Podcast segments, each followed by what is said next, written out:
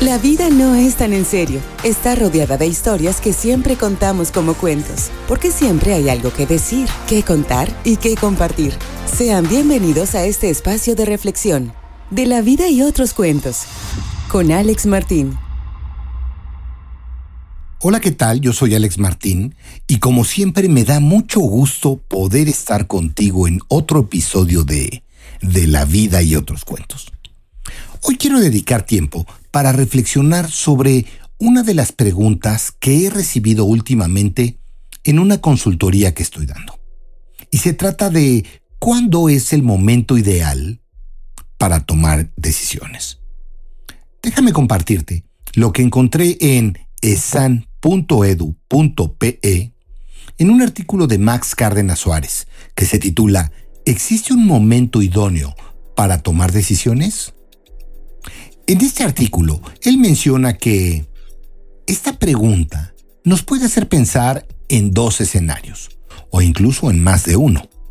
Si existe un momento a lo largo del día en el que es más apropiado tomar decisiones. O es mejor hablar de algún momento genérico ideal para tomar una decisión. Cualquiera que sea el caso, lo que buscamos es acercarnos a la importancia de tomar decisiones en el interior, ya sea de una empresa o de nuestra vida personal. La respuesta a la pregunta del artículo de Max es si existe un momento idóneo para la toma de decisiones. Y la respuesta los sorprenderá en realidad. Pues el mejor momento para tomar una decisión es en realidad el último momento. Y quiero compartirte que para toda toma de decisiones existe un lapso de tiempo. Y en ese lapso de tiempo puede ser desde 10 segundos hasta 6 años o incluso más. Todo depende de cada caso en donde requieras hacer una toma de decisión que merezca detenerse a reflexionar al respecto. Pensemos, por ejemplo, en un jugador de fútbol, ahora tan de moda, quien dispone de pocos segundos para elegir a qué compañero pasar el balón ante una jugada de ataque. Por otro lado, tomemos el ejemplo de un estudiante de medicina, como mi hijo Santiago, que dispone de seis años para decidir a qué especialidad desea dirigirse. En ambos casos, el mejor momento para decidir es el último momento, dentro del lapso de tiempo disponible para tomar una decisión. Seguramente te preguntarás el porqué de esta decisión de último momento. Bien, la respuesta reside en que si tomamos una decisión al final del lapso del tiempo, de este tiempo disponible me refiero, ya sea un lapso muy corto o muy largo, seguramente evaluaremos durante todo este tiempo las diferentes alternativas que se encuentran dentro de la posibilidad de la decisión que tengamos a nuestro alcance. Y en este tiempo analizaremos correctamente los pros y los contras de cada alternativa. Por el contrario, si tomamos una decisión al inicio o a la mitad del lapso de tiempo, y otra vez me refiero a este tiempo disponible para decidir, eh, eh, trataremos de concientizarnos de que la decisión elegida fue la correcta y de que las no elegidas fueron incorrectas. Sin lugar a duda, esto es un estímulo perjudicial para la toma de decisiones y por lo tanto refuerza la teoría de que el mejor momento para decidir es el último momento dentro del tiempo disponible decisión. Es importante señalar que el tiempo disponible para decidir puede ser muy variable. Más allá de la situación y las alternativas de decisión que sean las mismas, pues todo dependerá de la persona encargada de tomar la decisión. A ver, pensemos, si retomamos estos dos ejemplos que describí con anterioridad referente al tiempo disponible para decidir a quién pasarle el balón en una jugada de ataque en un partido de fútbol que está llegando a la final? Bueno, pues va a depender mucho de la inteligencia y la técnica del jugador. Sí, me refiero a aquel jugador que conduzca el balón en ese momento para ver quién está disponible o a quién considera que es el mejor candidato para pasarle el balón. Ahora, es muy posible que el jugador de alto contenido técnico, con experiencia y bastante conocimiento de juego, tenga muy interiorizado que si bien pasara entre 8 y 10 segundos antes de que el rival le quitara el balón, en realidad dispone de solo 3 o 4 segundos para tomar la mejor decisión dentro de las alternativas posibles. Sin embargo, un jugador joven, con escasos recursos técnicos, buscará tomarse el mayor tiempo posible para asegurar un buen pase y no perder el balón. Por otro lado, regresemos al ejemplo del estudiante. Sí, aquel como Santiago. Si bien el estudiante de medicina dispone de la totalidad del tiempo que dura la carrera universitaria para elegir qué especialidades estudiar, dicho tiempo disponible para decidir puede ser menor o mayor si el estudiante en cuestión ha decidido previamente que desea realizar sus estudios de residencia en el extranjero. Considero que estos ejemplos de corto y largo plazo son aplicables a toda toma de decisión sea en el ámbito laboral o personal. Es decir, desde una decisión gerencial compleja, como puede ser la introducción de un nuevo producto en el mercado, en un mercado nuevo, por ejemplo, hasta una simple jugada de fútbol o, como ya hemos mencionado, una decisión de futuro profesional. Y bueno, al regresar, tendremos la reflexión desde el punto de vista o desde el ámbito de la empresa. Familia, soy Matilde Obregón. Ante el COVID es muy urgente fortalecer nuestro sistema inmunológico. Les recomiendo Inmunolina, considerada nutracéutico por su riqueza de nutrientes 100% natural. Una microalga con extraordinarias bondades antivirales, antiinflamatorias y antioxidantes. Protege ya a tu familia con Inmunolina. De venta exclusiva en amisisfarma.com. Ya estamos de vuelta. Y ahora quiero compartirte un artículo de Miriam Sanat está titulado Las ocho etapas en el proceso de toma de decisiones de la empresa y que podrás encontrar en captio.net.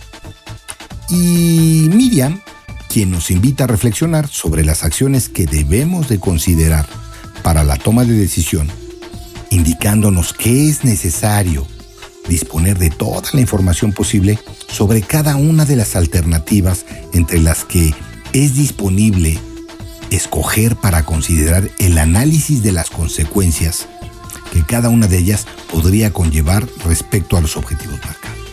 Y lo mencionábamos en el segmento anterior, hay que analizar los pros y los contras. Recuerda que con los datos recopilados, considerados en este ejemplo como una materia prima, el tratamiento correcto de la información nos permite discernir qué mejor acción es la más conveniente ejecutar. Déjame compartirte que los resultados de la acción elegida generarán nuevos datos, mismos que se integrarán a la materia prima, esta que mencionamos, de la información recopilada para ser tratados y traducidos en una nueva decisión. Y me refiero en un ciclo de retroalimentación constante. Para determinar el proceso de selección entre las diferentes alternativas para llevar a cabo las elecciones que se relacionan con cualquiera de las funciones administrativas, se puede segmentar en ocho etapas y si me lo permites, te las voy a compartir a continuación. La primera consiste en la identificación de un problema. El primer paso del proceso de toma de decisión es haber detectado que hay una diferencia entre el estado actual de esta situación y el estado deseado. Esta discrepancia o problema ejerce una presión sobre el administrador, el gerente o esta persona responsable de la decisión, que le obliga a actuar, ya sea por políticas de la organización, fechas límites, crisis financieras, futuras evaluaciones de desempeño, entre otros aspectos que pueden ocurrir. Para que una situación se pueda considerar un problema, el administrador o esta persona responsable de la decisión debe disponer de la autoridad, el dinero, la información y cuantos recursos sean necesarios para poder actuar. Si no es así, nos encontramos delante de una expectativa que seguramente no es realista. La segunda etapa consiste en la identificación de los criterios para la toma de decisión. Es decir, señalar la pauta o los métodos que resultan relevantes para solucionar el problema que nos hemos generado. Cada individuo responsable de tomar decisiones en la empresa posee un abanico de criterios que lo guían en su cometido. Y es importante conocer cuáles se tienen en cuenta y cuáles se llegan a omitir, estos últimos resultarán irrelevantes para el encargado de esta toma de decisión. Ahora, vayámonos a la tercera etapa, la asignación de ponderaciones a los criterios. Recuerda que priorizar de forma correcta los criterios seleccionados en la etapa anterior, puesto que no van a tener la misma relevancia en la decisión final, es realmente. Normalmente existe un criterio preferente y el resto se pueden eh, ponderar comparándolos entre ellos y valorándolos en relación al preferente y a la toma de decisión en cuestión. La cuarta etapa trata del desarrollo de las alternativas y consiste en ser capaz de obtener y presentar todas las alternativas factibles, estas que podrían resolver el problema de una manera exitosa. El quinto o la quinta etapa se refiere al análisis de las alternativas, pues el responsable de la toma de decisión en la empresa debe estudiar minuciosamente las alternativas que se han propuesto. Y me refiero a las fortalezas y a las debilidades de cada una, pues deberían ponerse de manifiesto de forma clara una vez que estén comparadas. Y, sobre todo cuando se comparan con esos criterios seleccionados y ordenados en la segunda y tercera etapa. Y aunque es cierto que algunas evaluaciones pueden acercarse a la objetividad, hay que tener claro que la mayoría de ellas son subjetivas a causa de su carácter de juicio de valor. Y esto tenemos que tener muy en cuenta para escoger la mejor alternativa. Y es lo que nos lleva a la sexta etapa, la selección de una alternativa. Una vez establecidas y presentadas todas esas alternativas de las que ya hablamos, y una vez evaluada por el responsable de la toma de decisiones, según los criterios establecidos y jerarquizados, es el momento de elegir una sola alternativa. La mejor de las presentadas según el procedimiento que nosotros establezcamos. Y entonces nos lleva con ello a la séptima etapa, la implantación de la alternativa. Y permíteme decirte que una vez contemplado el proceso de selección de la toma a ejecutar, pues cobra una importancia también vital la aplicación de esta misma alternativa.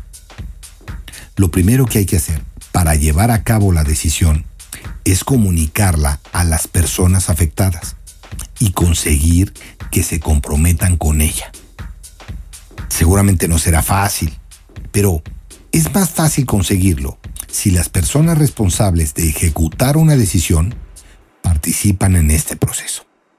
De esa manera, estas decisiones se llevan a cabo desde una planificación, organización y dirección efectiva. Ahora vayamos directo a la octava etapa, que se trata de la evaluación de la efectividad de la decisión que tomamos. Por último, hay que evaluar el resultado conseguido a raíz de la decisión tomada y la solución adoptada y comprobar si se ha corregido el problema que determinamos en la etapa primera. Si este todavía persiste, pues tendrá que estudiarse cuál de las fases anteriores resultó equívoca y afrontar una nueva decisión respecto a la decisión inicial.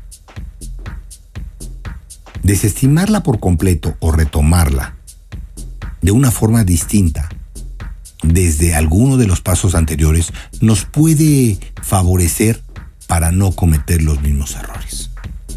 Al final, todo conlleva a una toma de decisión. Recuerda que para tomar una decisión, según el tipo de decisión que haya que tomar, bueno, pues se pueden utilizar diferentes modelos para simplificar una realidad cuando es demasiado compleja. El objetivo es destacar los aspectos de la realidad más relevante y que hagamos un análisis elaborado y que gracias a él, al modelo que determinemos, pues se logre la mejor comprensión y la descripción de la realidad que se presenta. Y en ese sentido, quiero compartirte que hay diferentes tipos de modelos y se pueden clasificar en, bueno, objetivos y subjetivos. Y estos se refieren cuando los sucesos no pueden expresarse objetivamente y no existen modelos formales para su estudio.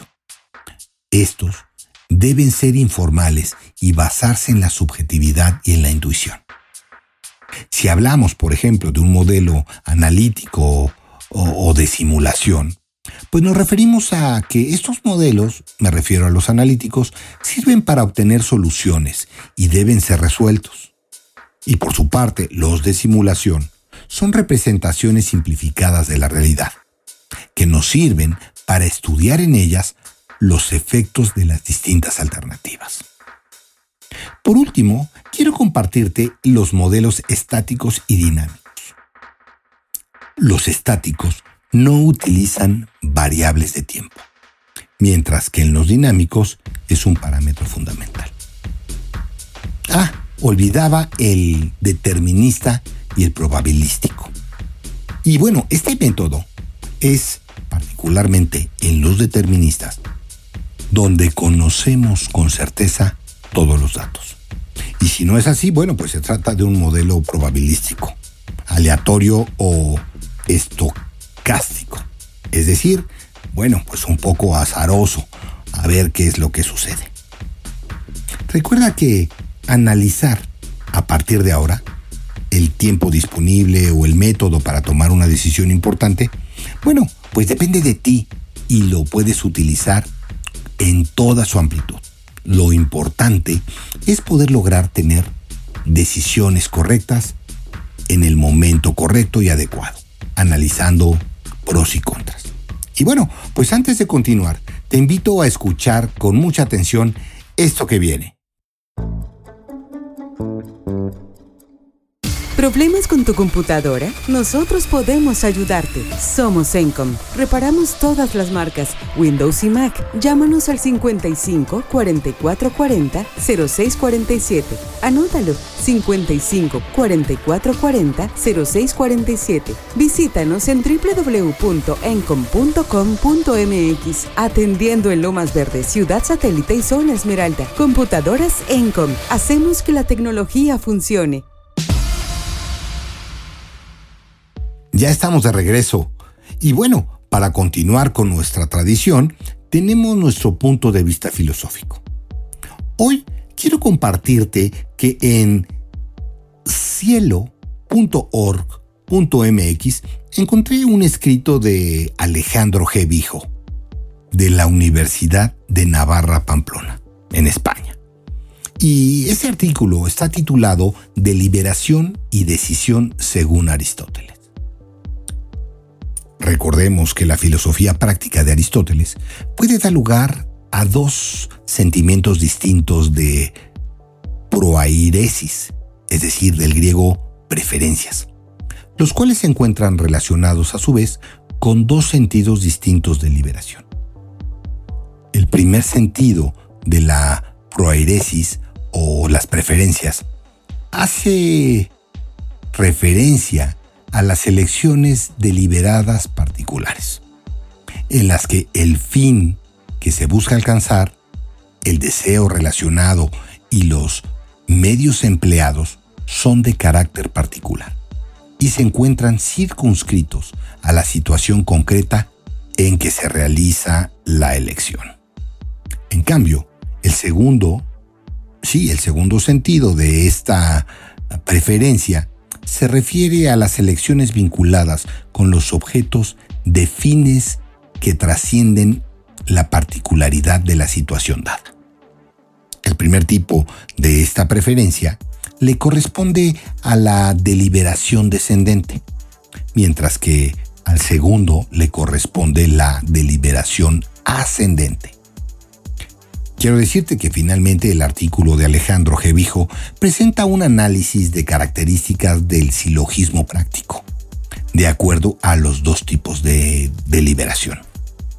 Y bueno, recordemos que nadie ignora, y sobre todo tener presente la noción de preferencias, pues ocupa un lugar de central importancia en la concepción aristotélica, sobre todo en aquella de la acción racional, del razonamiento práctico y la racionalidad práctica, y en general. Desde el punto de vista sistemático, el modo en que Aristóteles se vale de ella pone en juego la conexión entre los dos procesos deliberativos. Por un lado, déjame comentarte, eh, que los actos de decisión o la elección son resultantes de ello, y por el otro, existe una reconstrucción precisa de las funciones específicas que cumple la preferencia y del modo en que se vincula con la deliberación. Es decir, la volepsis, me refiero a la voluntad, pues constituye un requerimiento imprescindible para una adecuada comprensión de la concepción de conjunto elaborada por Aristóteles. Y permíteme compartirte que con todo este análisis, y por sorprendente que pudiera parecer, dada la enorme amplitud y variedad de la actual investigación, esta especializada sobre la filosofía práctica de Aristóteles, la noción no ha recibido ni remotamente la atención que se merece. Y aunque suene difícil de creer, es un hecho que casi no hay trabajos dedicados de modo específico a reconstruir la concepción aristotélica de la preferencia. De hecho, hasta hace muy poco, había que remontarse a los tiempos de la Segunda Guerra para encontrar alguna monografía dedicada exclusivamente a este asunto. Y concretamente, pues recuerdo que existe la tesis doctoral de Eugen Kuhlmann, que fue presentada a la Universidad de Basilea en 1943, la cual nunca fue publicada en forma de libro.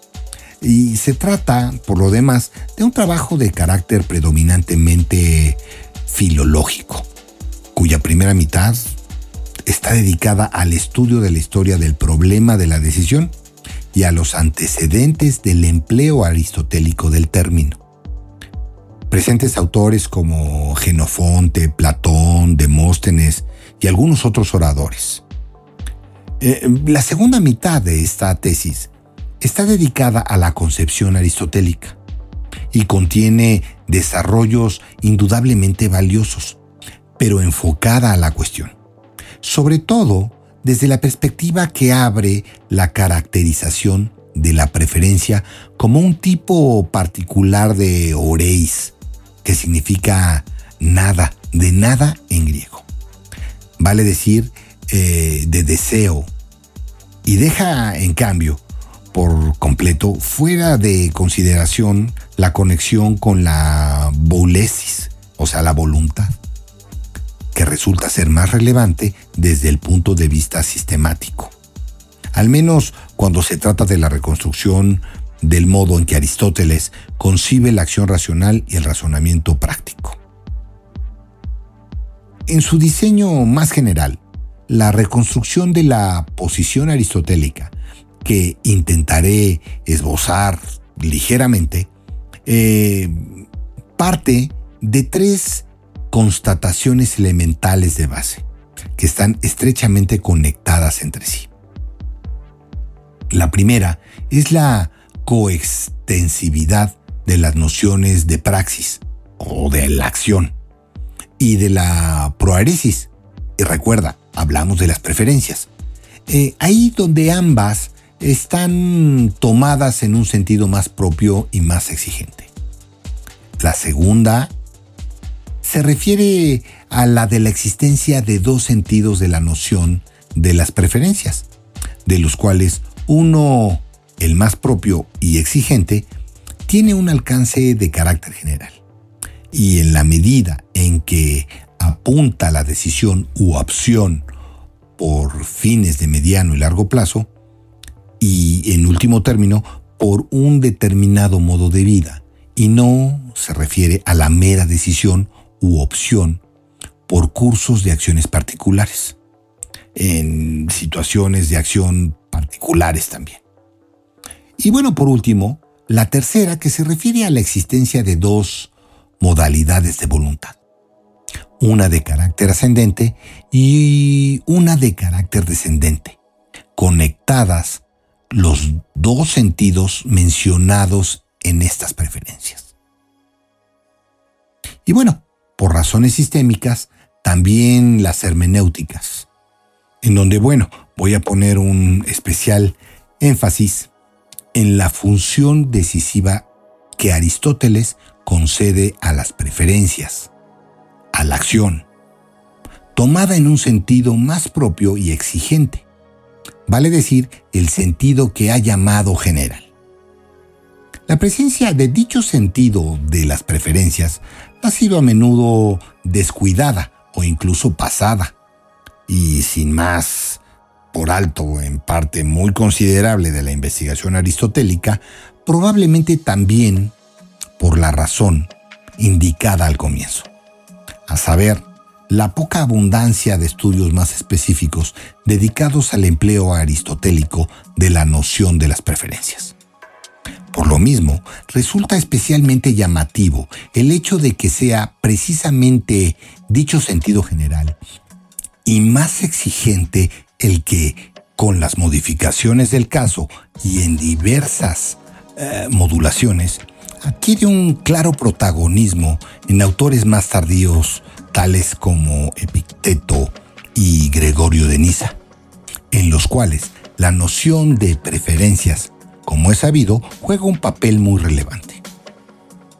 Mm, recordemos que G. Bijo no sugiere que dichos empleos tardíos puedan verse, sin más, como una simple continuación de la tesis aristotélica. Pero, en cualquier caso, la evolución del empleo del término de los tiempos posteriores a Aristóteles no parecen dejar lugar a duda acerca de las virtualidades que la noción alberga en su seno desde un comienzo.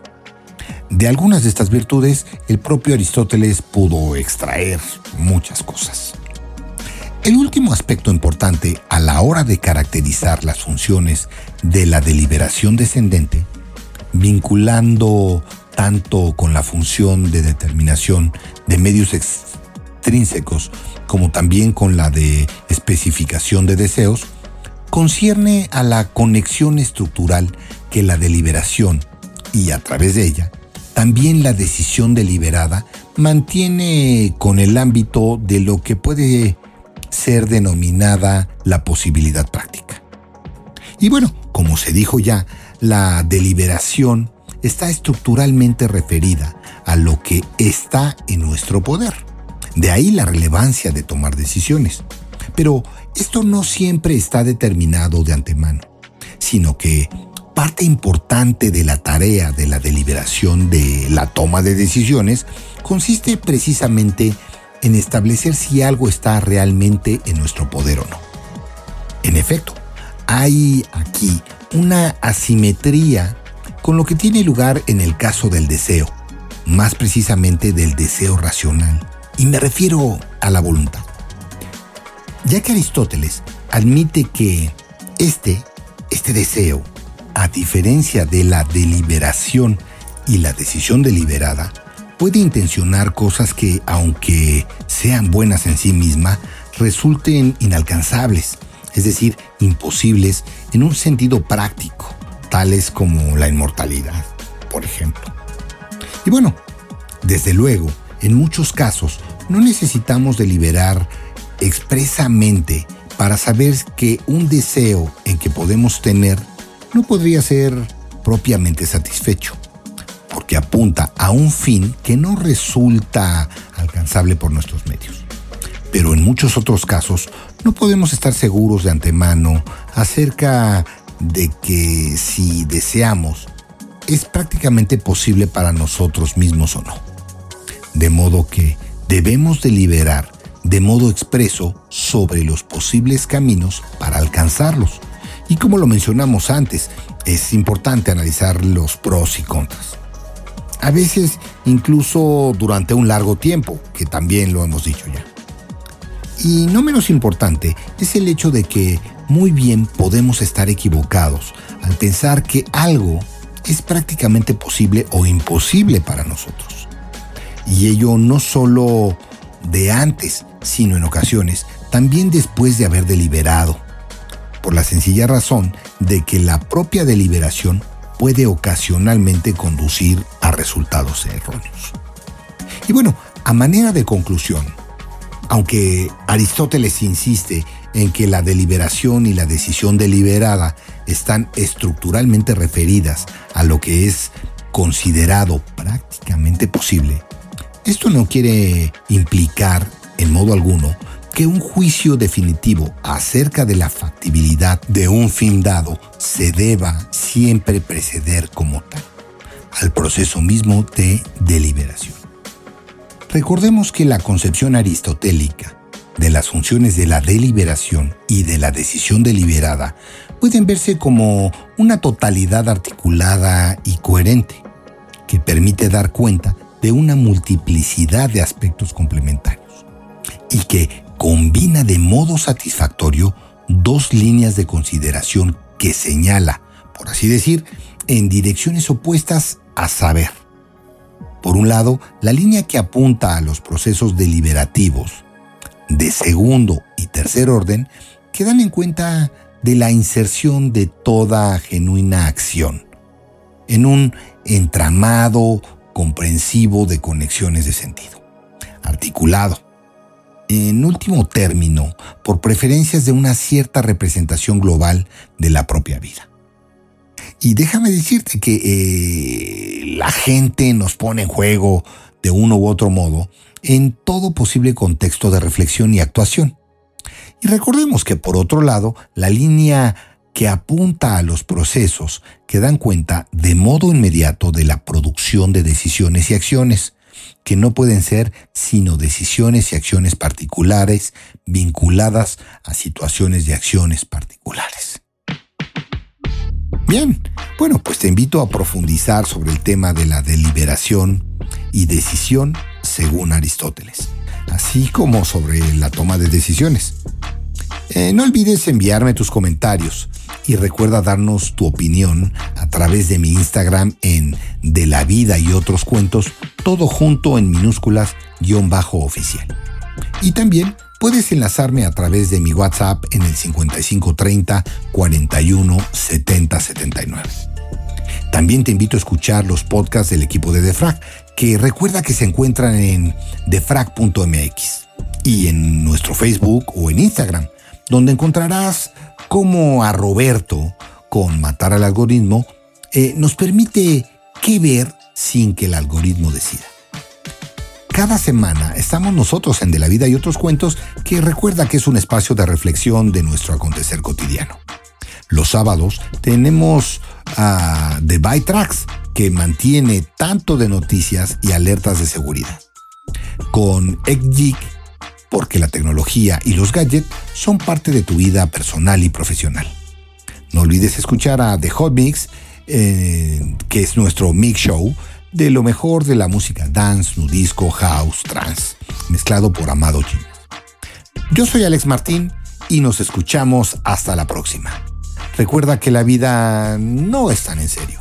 Está rodeada de historias que siempre contamos como cuentos. Porque siempre hay algo que decir que contar, que compartir. Esto es De la vida y otros cuentos. Gracias por acompañarnos en De la vida y otros cuentos. Te invitamos a comentar, a que le des un me gusta y a compartir esta publicación. Escríbenos a contacto arroba defrag.mx. Escúchanos en la próxima emisión. Búscanos en Spotify, iHeartRadio y TuneIn. De la vida y otros cuentos es una producción de defrag.mx.